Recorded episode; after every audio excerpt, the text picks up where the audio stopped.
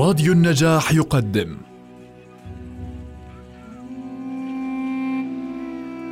المسلسل الإذاعي صلاح الدين الأيوبي للكاتب وليد سيف والمخرج حاتم علي. بطولة جمال سليمان سوزان نجم الدين باسم ياخور نجاح سكفوني وائل رمضان محمد مفتاح. أنتجه للإذاعة أسماء فرج الله مهندس الصوت محمد علي. التأليف والتوزيع الموسيقي طاهر ماملي. المونتاج سليم شامية. الإشراف العام عبيدة فرج الله.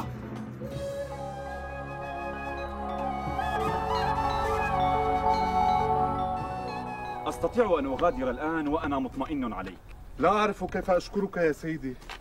في الحقيقة لم يخطر لي أنني سأشكر مسلما على معروف صنعه لي. لا تشكرني. اشكري الله ربي وربك.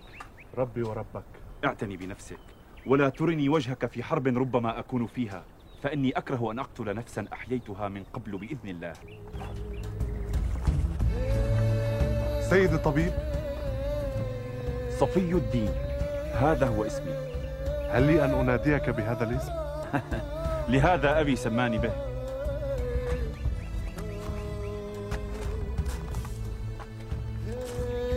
إن شئت رؤيتك أين أجدك؟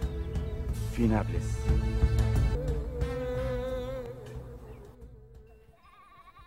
لا والله بل أخرج بنفسي على رأس الجيش وأقيم بحوران حتى يأمن الفلاحون والعربان وتصل قوافل الغلال إلى دمشق. إنما يريدون تجويع دمشق ولكن خاب فعله. حاكم دمشق منقطع في حوران مع جيشه فلن يكون باستطاعته أن ينجد حلب الآن. لذا يجب ألا نضيع الوقت. حلب؟ لا لا لا لا. ولكن أطرافها وأعمالها. يجب أن نثبت لهم ولنا أننا ما زلنا قادرين على إيقاع الأذى بهم وأن ما لا تحققه الحروب الكبيرة يمكن أن تحققه حروب صغيرة وراءها عقول مدبرة. لم يأخذ الحمقى بنصحي الآن أثبت لهم أنني وحدي قادر على خير مما صنعوا مجتمعين. الآن؟ إن شاء الله. لم يخيب أبوك ظني به مرة أخرى. وصل من طرفه ألف فارس مع الأمير مؤيد الدين. لن يخيب ظنك أحد من آل أنا استعيني بالدعاء والصدقات. لعل الله يظفرنا بصاحب أنطاكيا فهو أشدهم دهاء وحيلة سأفعل. أستودعك الله الذي لا تخيب عنده الودائع. عد سالما. نريح الليلة فقط. ثم نستأنف المسيرة في الغد صباحا إلى حصن إنك ولولا حاجة الجيش لما لبثت في مكان واحد غير ساعات.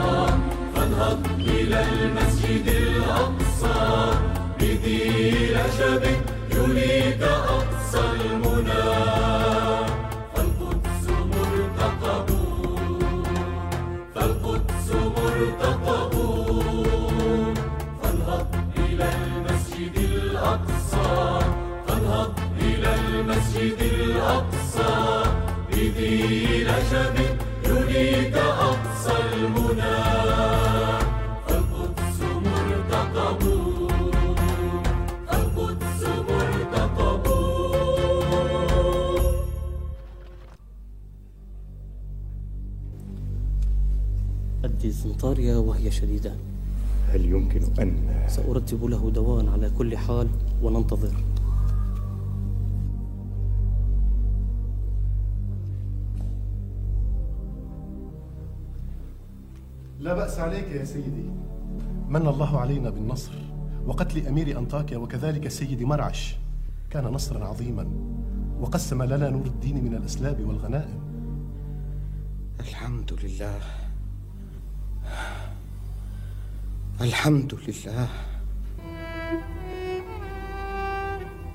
أظهر الصبر يا خاتم. أظهر الصبر. فلله ما أخذ ولله ما أعطى.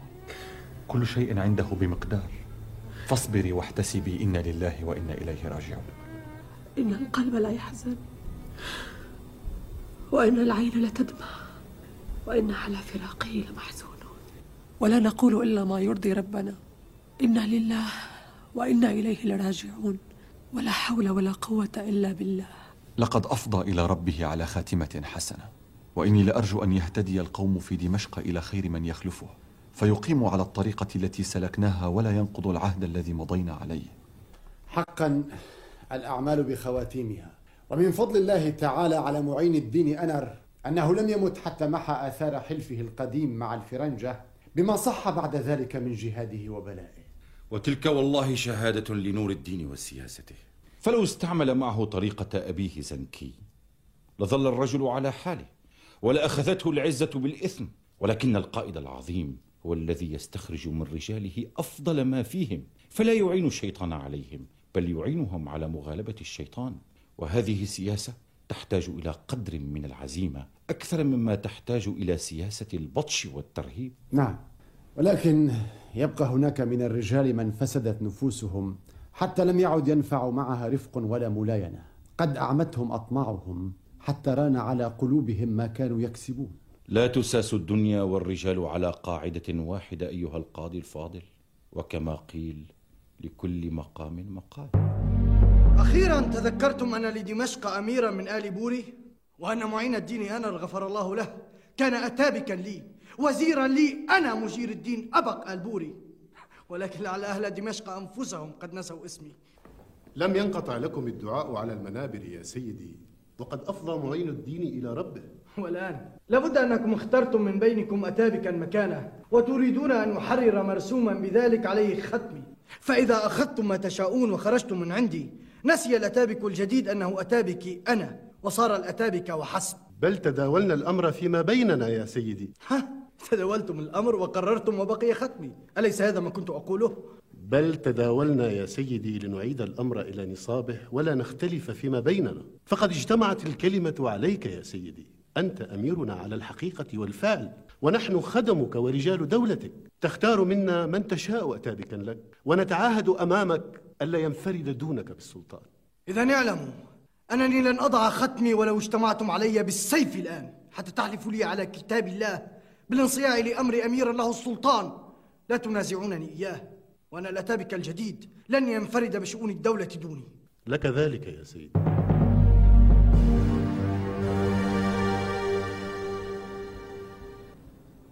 كأن في نفسك شيئا يا أبتي. ليس بيني وبين الأمير مجير الدين ولا بيني وبين الأتابك الجديد مؤيد الدين الرئيس أي خصومة. لم أرك في خصومة مع أحد يا أبتي ولا أدري كيف تستطيع أن تفعل ذلك وأنت في عمل السياسة والحرب. عملت في خدمة الملك عماد الدين أتابك حين كان عدوا لمعين الدين أنر فلما مات عماد الدين دخلت في خدمة معين الدين بالرضا من دمشق وحلب وكنت من وسائط الوئام بينهما. ذلك لأن نور الدين يطلب الوئام ومعين الدين كان رجلا حكيما وقد أعانه نور الدين على طلب الحق فثاب إليه وحسنت خاتمته. لكني الآن لست متأكدا من سياسة مجير الدين أبق ومؤيد الدين الرئيس. فليس لأي منهما قوة معين الدين أنا رحمه الله ولا حكمته وليس بينهما وبين نور الدين زنكي من الصلة. ما وقع لمعين الدين أنر فإذا وقع الخلف مع نور الدين صرت في موقف حرج فأنت أمير الجيش الدمشقي من جهة ولآل زنكي عليك حق الوفاء من جهة أخرى. وهناك عمي أسد الدين أمير العساكر الحلبية. إذا وقع الخلف لا قدر الله فأهون الشرور ما يصيبني من الحرج. لكني أخشى على الأمة أن ننقض ما غزلناه بأيدينا بعد جهد جهيد إلى أين؟ أما علمت؟ ريموند أمير أنطاكية قتل. هزيمة أخرى منكرة. لا يبدو على وجهك الأسف. الأسف للنساء يا صاحبي. أما الفرسان فلا يلتفتون إلى الوراء. رينو لا تقل لي إنك خارج كي تثأر لدم الأمير ريموند. أين نذور الفرسان يا صاحبي؟ إغاثة السيد الملهوفة وخاصة إذا كانت أرملة أمير ترك لها إمارة كبيرة ولم يبلغ ابنه الأكبر الخامس من عمره وهي بعد في ريعان شبابها. ألا تحتاج هذه إلى رجل يعينها؟ ويحمل عنها هموم الإمارة ويكون وصيا على ولدها. إمارة بلا أمير وفارس يبحث عن إمارة. ألا يحتاج أحدنا إلى الآخر إذن؟ وداعا الآن. والتحق بي حين تكون قادرا على السفر الطويل.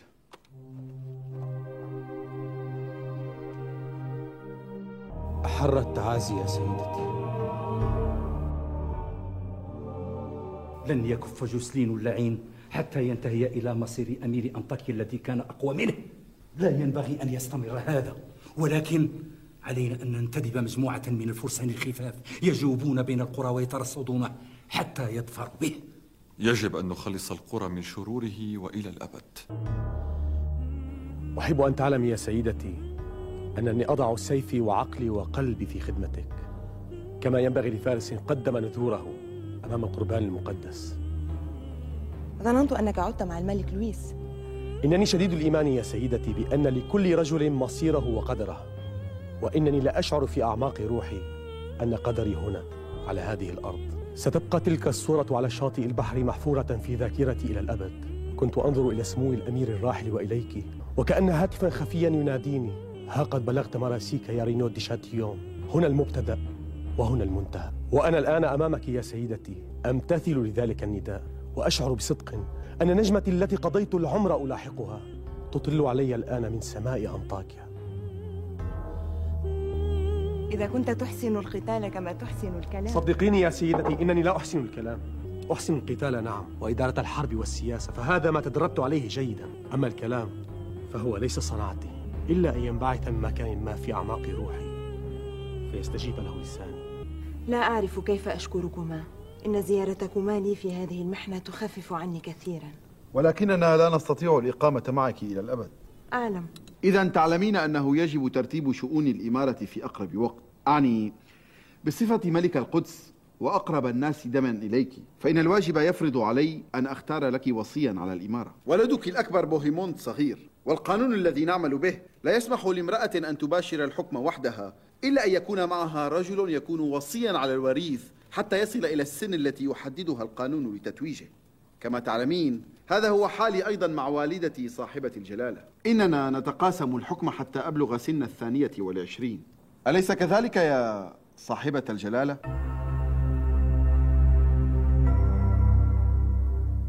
هل تفهمين ما أعني؟ ولكن البطريرك إيمري. البطريرك إيمري يدير الآن شؤون الإمارة ولكنه ليس وصيا. الوصي الذي أعني يجب أن يكون زوجا.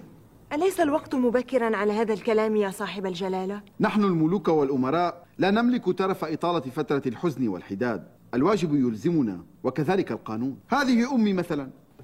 حين مات أبي بكت كما لم تبكي زوجة زوجها. ولكنها تحاملت على نفسها وعلى حزنها وأساها وتولت إدارة المملكة باسمها واسمي وأنا بعد في الثالثة عشرة من عمري ولكني لم أحتج إلى زوج وصي ألا تذكر لماذا؟ قل لماذا تصمت يا صاحب الجلالة؟ لأني وريثة الملك قبل أن أتزوج أباك أي إن أباك تقبل الرب روحه صار ملكا بزواجه مني فلما استدعاه الرب بقيت الأمور على أصلها أليس كذلك؟ على كل حال أنت الآن تدركين الموقف جيدا. لن نتعجل عليك كثيرا ولكن ينبغي أيضا ألا نؤجل الأمور طويلا. العرف المتبع هو أن أرشح لك أزواجا مناسبين تختارين أحدهم. سأفكر بالأمر على روية.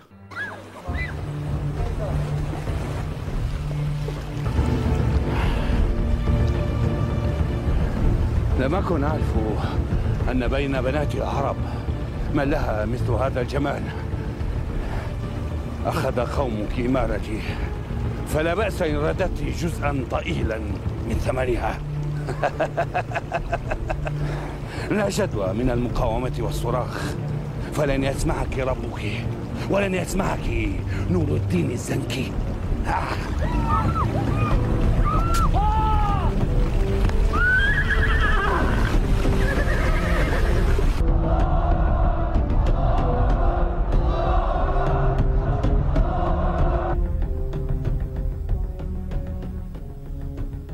القمص جوسلين أخيرا. ما ظنك بنفسك الآن؟ ظني بقدر الفرسان أيها الأمير. قدري وقدرك. نعيش بالسيف ونموت به. بل هذا قدر المرتزقة ولولا أمثالك في هذه الدنيا لكان حقا لنا وعلينا أن نحيا ونحيي النفوس وننشغل بأعمار الأرض. وفرق بين سيف يعتدي وسيف يرد العدوان. لا لسنا سواء أيها القمص الشقي. لماذا لم تقنع من الرهى بالنجاة بنفسك؟ يقاتل الفارس دون ما يملك. فإما النصر وإما القبر. ولكنكم لا تملكون شيئا في هذه الديار. حق لنا. أخذ بالسيف واسترجعناه بالسيف. متى تقتنعون أنه ليس لكم مقام في هذه البلاد طال الزمان أم قصر؟ لا أعرف لي بلادا غيرها. تقول إما النصر وإما القبر. فأما النصر فلم تدركه وأما القبر فهذا كل ما ستفوز به. على أننا لا نمنحك إياه بشرف السيف فنحن لا نقتل الأسير. إذا الفداء. وبما تفتدي نفسك بإمارة عادت إلى أصحابها أم بأرض هنا وحصن هناك ما نلبث أن نأخذها بعون الله وأي مال يعوضنا عن الفلاحين الآمنين الذين قتلتهم ونساء اللواتي سبيتهن هل كان هذا أيضا شرف الفرسان؟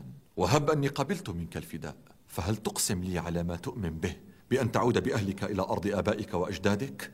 لا ولو قلت نعم لكذبناك بعد الذي خبرنا منك إذا تقيم عندنا في الأسر إلى أن يأتيك أمر الله ويحين موعد قبرك.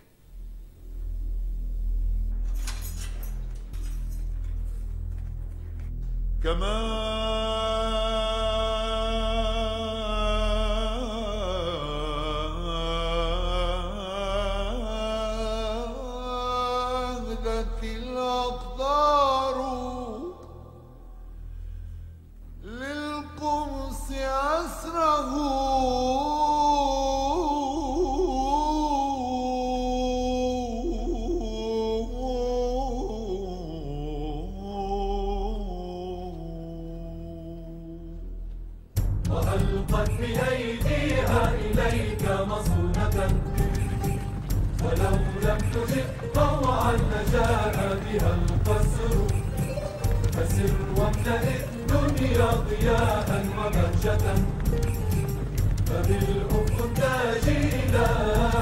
السماء فانظر كأني بهذا العزم لا كل حده وأقصاه بالأفعى وقد قضي الأمر.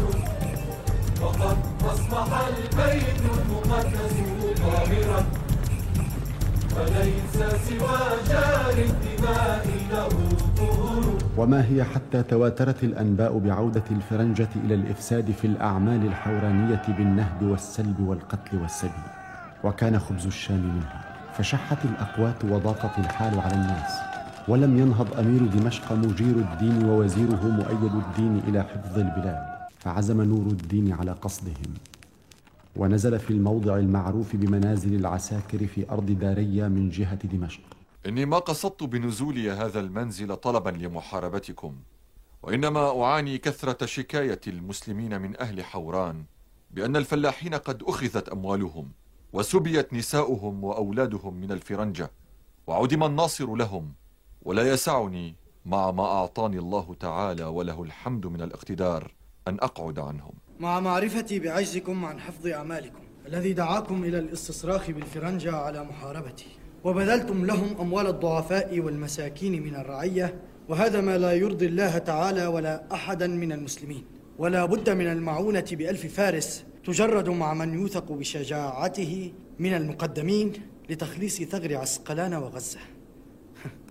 يتهمنا بالعجز ويطلب المعونة لحفظ أعمالنا من الفرنجة.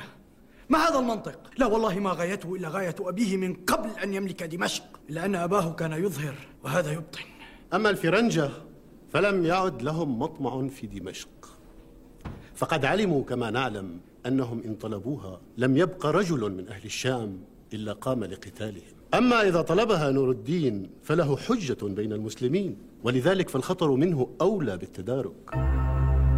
اكتبوا له. ليس بيننا وبينك إلا السيف وسيوافينا من الفرنجة ما يعيننا على دفعك إن قصدتنا ونزلت علينا. لا حول ولا قوة إلا بالله. الله أكبر. ما أسرع ما فسدت قلوبهم. لقد أقاموا الحجة على أنفسهم أمام الله وأمام المسلمين. ولا أرى يا سيدي إلا أن تقصد دمشق وتأخذها قبل أن تصلهم نجدة الفرنجة. لا نفعل. قد عاهدت الله وعاهدت نفسي ألا أسفك دما مسلما ولا أطلب الوحدة بالسيف. هذه سياستي منذ أول أمري. ولكنك يا سيدي لم تطلب الوحدة بالسيف بل هم الذين طلبوا الفرقة بالسيف. وبأي سيف؟ بسيف الفرنجة. فإذا قاتلناهم اليوم عن دمشق فإنما نقاتل الفرنجة فيهم ونصون أهلها في حوران ثم يكون في وسعنا أن نخلص غزة وننجد عسقلان. فإذا ملكوا عسقلان طمعوا بمصر نفسها. هذه هي غايتهم من عسقلان أن يقطعوا ما بين مصر والشام أولا فلا تصل القوافل بينهما ثم يقصدوا مصر. فإن لم يأخذوها فرضوا عليها الطاعة والإتاوة. ومصر يا سيدي مستودع الرجال والمال. فإذا فعلوا ذلك استقووا على الشام. فهل نتحرج بعد ذلك يا سيدي من قصد دمشق؟ كما قلت لا أسفك دما مسلما. يا منصور دمشق أمانة في عنقك أيها الأمير. وعسقلان وحوران. يا نور الدين يا محبوب قد علمت ما يفعل الفرنجة في حوران وما يعدون لعسقلان. وقد جاع الناس في دمشق لانقطاع الغلال من حوران. وهؤلاء الأمراء في دمشق قد ظهر عجزهم ونجم نفاقهم. ثم زادوا على ذلك فعاهدوا الفرنجة على التناصر والإنجاد. وقد بلغنا أنهم أذنوا لأعداء من الفرنجة أن يدخلوا دمشق مستأنسين فيجولوا في أسواقها كما يشاءون. فوالله ما خرجنا بالأمس لنقاتل الفرنجة عن دمشق حتى رددناهم خاسرين لنراهم اليوم يأخذون من أمرائنا بالسلم والموادعة ما عجزوا عنه بالسيف. وقد شاع بين الناس عدلك وعرفنا سجاياك يا نور الدين وشهدنا عزمك في قتال الفرنجة فعقدنا أمالنا عليك. ولقد اتفقت النية على بيعتك فجئنا إليك من دمشق وأعمالها فانظر ماذا ترى.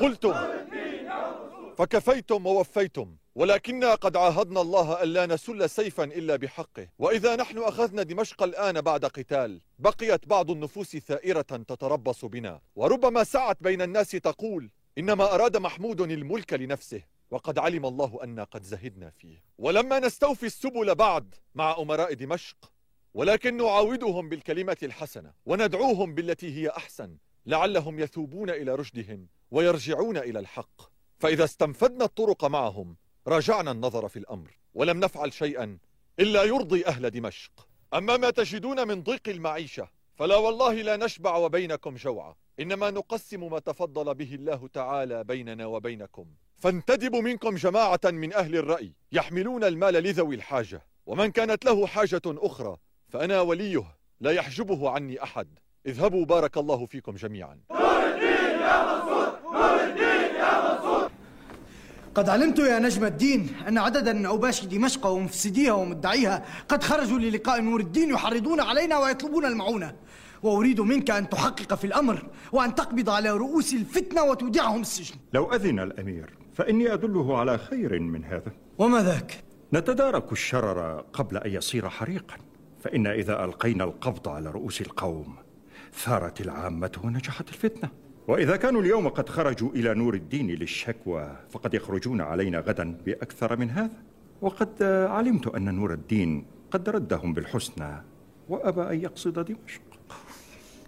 ادعاء تظاهر. وخوف. لا شك أنه قد علم بخروج الملك بلدو لنصرتنا فآثر السلام. فلتكن تلك سياسة منه ولكنها سياسة ألفت قلوب الناس من حوله. فهل من السياسة أن نقوم بعمل يزيد الناس حبا له ويزيدهم نفورا من أمرائهم؟ فماذا ترى إذن؟ لقد تعاهدنا مع الفرنجة ولا رجعة لنا عن ذلك. فلا أقل من أن توازنوا ذلك بموادعة نور الدين ومسايسته كي لا تكون له حجة عليكم بين الناس. فإذا ما قصد دمشق وأنتم على ذلك أنكروه. قد حدث ما كنا نخشاه. لا جدوى من هؤلاء القوم. فقد فسدت نفوسهم. وقد نجحت هذه المرة في الخروج من الحرج. لكن ماذا عن الأيام المقبلة؟ فماذا ترى؟ والله لا أرفع سيفي على نور الدين ولو كان في هذا هلاكي وما ذاك لأن والده ولي نعمتنا ولا لأن عمك قائد جيشه فحسب. ولكني لا أخون عهد الله أولا وآخرا. ولكن ماذا لو وقع ما تخشى وأنت قائد الجيش هنا؟ نور الدين لا يريدها بالسيف. والناس يريدونه وأنا قائد الجيش أريده معهم. إلا أن هناك قادة آخرين يوافقون مجير الدين ومؤيد الدين. فإذا عرفنا كيف نخرج هؤلاء من بيننا بالتدبير لم يبق بين نور الدين ودمشق سيف يعترضه. إذا كنتم تطلبون القمح فقد نفد من عندي. لعن الله الفرنجة. ربما بقي عندي كيس من الشعير. ها؟ إذا نفد القمح من عندك. وذلك المخزن في حي الريحان. وهو لك؟ وما دلكم عليه؟ كم فيه من أكياس القمح؟ مئة كيس. مئة وكيسان؟ نسيت العد. دخلتم مخزني نهبتم قمحي إذا فهو قمحك الذي نفد. وقد ظننت أن أحدهم قد غافلك ووضع القمح في مخزنك.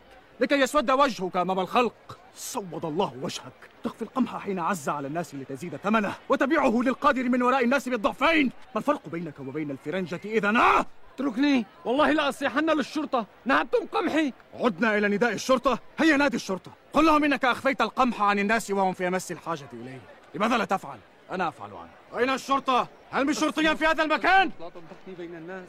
أشدك بالله خذ ما تشاءون به. تخشى الفضيحة ولا تخشى الله أيها المنافق الجشع. هذا هو قمحك. لا عليك لا عليك. تركنا لك خمسين كيسا لتخرجها بنفسك وتبيعها بحقها لمن يطلب. وإن لم تفعل صارت كهذه صدقة للفقراء والمحتاجين. أفهمت؟ يا قوم أخوكم أبو العباس بارك الله به. قد وصله قمح من حوران فأخرجه صدقة عن روح والديه للفقراء والمساكين. ولكن والداي لم يموتا صدقة لوجه الله تعالى وهو لا يريد منكم لا جزاء ولا شكورا ولكن لا بأس بالدعاء أن يصلحه الله. اللهم آمين. نظام نظام كل سيأخذ كيله. أنا سعيدة بزيارتك في هذا الوقت. لم آتي من أجلك ولكن من أجلي. ألا تتوقف الخلافات بينكما؟ لم أعد أطيق غيرته وشكوكه غيرته ليست دون أسباب وجيهة كما أقدر. لماذا يحق له ما لا يحق لي؟ أنت امرأة وهو رجل. ومن قضى بذلك؟ انظري إلى الطيور والحيوان. ديك واحد وعدد من الدجاجات. ولكن الديك العتيد لا يعرف ما تفعل الدجاجات.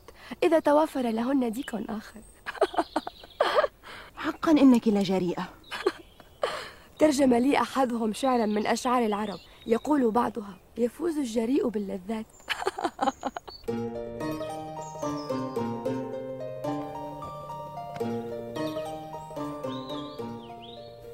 السيد رينو.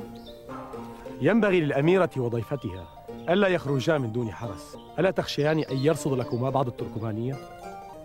ومن الفارس المنقذ؟ رينو ديشاتيون خادمك يا سيدتي. أرنب.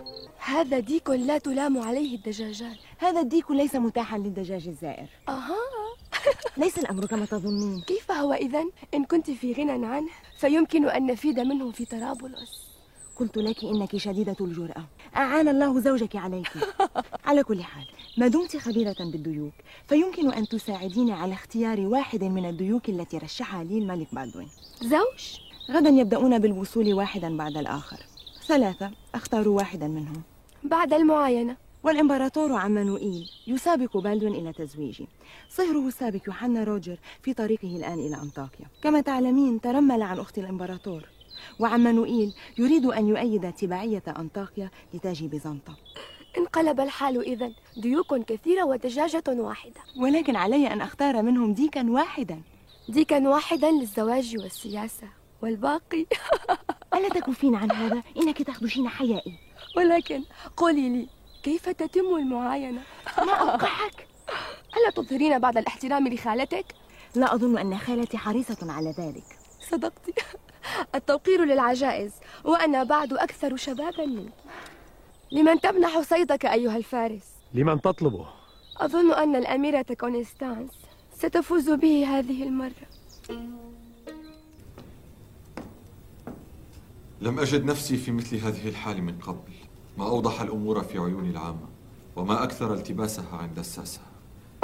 لقد عاهدت نفسي على أن أدخر سيوف المسلمين للجهاد وهؤلاء أمراء دمشق. أدعوهم للتناصر والجهاد فيمتنعون وأهل حوران يبعثون إلي لحمايتهم وأهل عسقلان يبعثون بالنذير. إن لم نهب لنجدتهم فقد يستولي عليها الفرنجة ذات يوم.